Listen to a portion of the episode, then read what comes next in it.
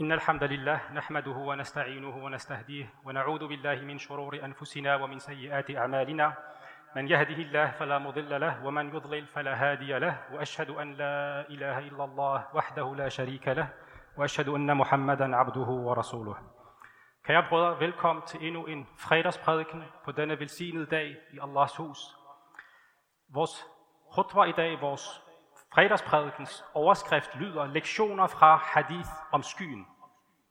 Det er en lidt længere hadith, som jeg vil tillade mig at læse op, så jeg får alle detaljer med. Abu Huraira berettede, at profeten Muhammad sallallahu alaihi wasallam sagde, der var en mand, der gik i et åbent landskab, et ørkenlandskab.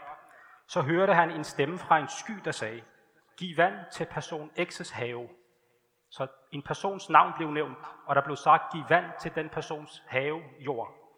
Derefter trak skyen sig ud og hældte vandet, det vil sige regnen, ud over et stenet landskab, hvor efter en udtørret sprække i jorden absorberede vandet, så det nu begyndte at løbe langs jorden. Manden, der havde hørt stemmen, skyens stemme, fulgte efter til vejs ende, hvor der stod en mand og fordelte vandet i sin jord. Manden spurgte så den anden mand, der sad ved sin jord. Han sagde til ham, Åh Allahs tjener, hvad hedder du?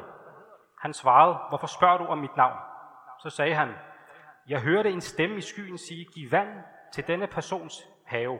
Fortæl mig, hvad du foretager dig i denne have, eller i dette jord, som du ejer. Han svarede, jeg giver en tredjedel af dens afgrøder som almisse. Jeg beholder en tredjedel til mig selv og min familie, og den sidste tredjedel, den genanvender jeg til at så nye afgrøder i den her have, i den her jord.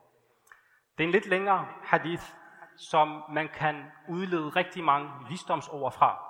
Og vores khutbah i dag udleder syv lektioner fra den her relativt lange hadith, men meget simple hadith i virkeligheden. Den første lektion, det er at hjælpe mennesker i nød. Det er en god handling, og det er en investering hos Allah. Vi ved fra vores hverdagsliv, at hvis man investerer i noget, så kan det gå godt, eller det kan gå skidt. Men når man investerer hos Allah, man foretager en handel med Allah, så går det altid godt. Og der er mange koranvers, der påpeger det her.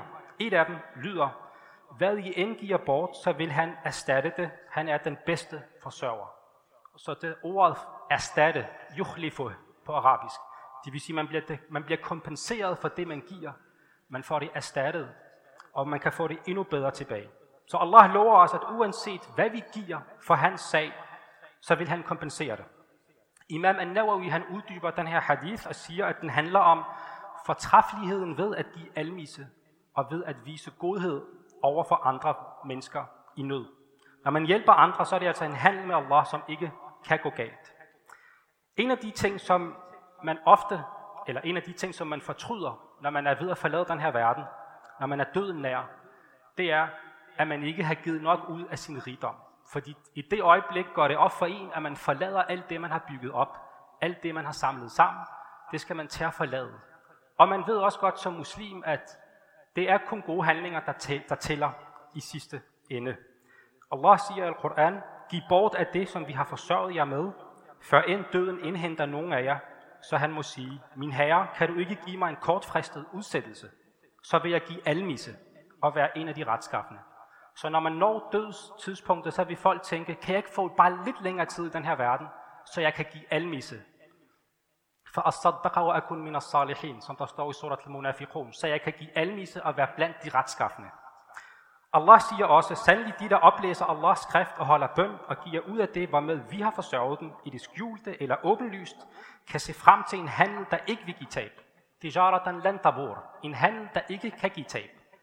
Igen, for han vil betale dem deres løn fuldt ud og give dem endnu mere af sin gunst.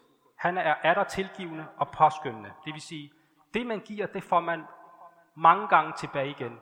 Og hvis man tror, man giver noget, at det så er givet, øh, blevet til intet, så tager man fejl. Det kan godt være, at når man kigger på kontoen, at der står, der er blevet trukket x antal tusind kroner. Men i det samlede regnskab, i det lange løb, så er der kommet penge ind på kontoen. Enten økonomisk eller i form af belønninger.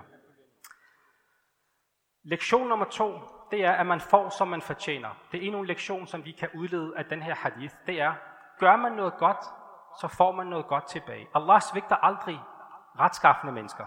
De vil altid få det, som de fortjener. Det kan ske omgående eller senere i livet. Lektion 3, det er, at man kan nøjes med meget mindre, end man tror. I denne hadith læser vi, at manden kun beholder en tredjedel til sig selv. Og han giver en tredjedel i almisse, sadaqa. Og den sidste tredjedel genanvender han til at så i jorden, så den igen kan give nye afgrøder, som han igen kan få gavn af. Så det handler om al-qana'a på arabisk, nøjsomhed på dansk. At vi kan nøjes med meget mindre. Og det minder os om den hadith, som uh, profeten sallallahu også udtalte i forhold til at, at spise. At vi ved, at i stedet for at fylde vores maver op med mad, 100%, så har profeten anbefalet os, sallallahu alaihi wasallam, en tredjedel mad, en tredjedel vand og en tredjedel luft. Det er endnu et udtryk for, at vi kan nøjes med meget mindre, også i forhold til at spise. Lektion 4. At tjene til føden via sine hænders arbejde. Profeten sallallahu alaihi har også en udtalelse vedrørende dette, hvor han siger, at det mest velsignede arbejde, man kan have, den mest velsignede rigdom, man kan have, den mad, man spiser, kommer fra ens egne hænders arbejde. Og det er også noget, som den her hadith, den påpeger. Lektion nummer 5, det er, at man forsørger sin familie. At man tager ansvar for sin familie, og ikke læner sig op af offentlige ydelser. Vi læser i den her hadith, at han beholder en tredjedel. Det er ikke sådan, at han bare giver alt væk. Nej, han tager sig af sin familie og deres behov, for det er en pligt for et hvert familieoverhoved. Men desværre ser vi også nogle gange en tendens blandt nogle mennesker, at de læner sig for meget op af offentlig forsørgelse, selvom de i virkeligheden har energien og har helbredet til selv at arbejde og skaffe føden via deres eget arbejde. Lektion 6. Allah har givet englene ansvaret for mange ting. For eksempel blæst og regn og andre naturfænomener. Som muslimer så har vi nogle trosartikler, vi, bruger, vi tror på. Al-imanu billah wa malaikatihi wa kutubihi wa rusulihi wal yawmil akhir wal qadaru khayruhu wa sharruh. Vi har nogle, nogle, nogle, hvad skal vi sige, nogle trosartikler. En af dem er englene.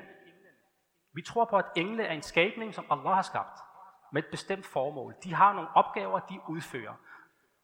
Blot det, at man ikke kan se noget, betyder ikke, at det ikke eksisterer. Kærlighed eksisterer. Ulykke eksisterer. Sorg, at man kan mærke smerte, men du kan ikke se det. Du kan ikke se kærlighed, men du kan mærke det. Og der er mange andre eksempler også. Lektion 7, som er den sidste lektion i den her omgang, det er, at Allah han giver underhold, det vil sige risk, til de retskaffende på måder, som de ikke havde forestillet sig. وَمَنْ يَتَّقِ اللَّهَ يَجْعَلْ لَهُ مَخْرَجًا وَيَرْزُقْهُ مِنْ حَيْثُ لَا يَحْتَسِبْ Den, der er retskaffen og er bevidst om Allah, ham vil Allah give underhold, give risk fra nogle sider, som man ikke havde forestillet sig. Og den retskaffende mand i den her hadith, det vil sige den mand, der plejede sin jord, og som den her sky talte om, han fik i virkeligheden to velsignelser. Den første velsignelse, det var selve det vand, der kom fra skyen. I et ørkenområde, så sørgede Allah for, at han fik nok vand til sit jord, til sin jord, som så kunne gøre gavn for hans familie og andre. Men den anden velsignelse, han også fik, det var, at han fik besked om, at Allah er tilfreds med ham. Det er en meget, meget stor nærmere, det er en meget, meget stor gunst, stor gave. Må Allah være tilfreds med os og vejlede os til det, der er bedst for os, og må han hjælpe os til at hjælpe andre mennesker i nød. أقول قولي هذا واستغفر الله لي ولكم.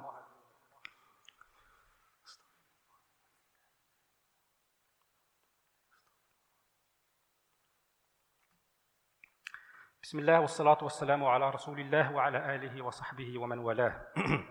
Udover de her syv lektioner, vi kan uddrage af den her hadith, så er der endnu et perspektiv, som vi heller ikke må glemme. Og det er, at når man hjælper andre mennesker, så hjælper man i virkeligheden også sig selv.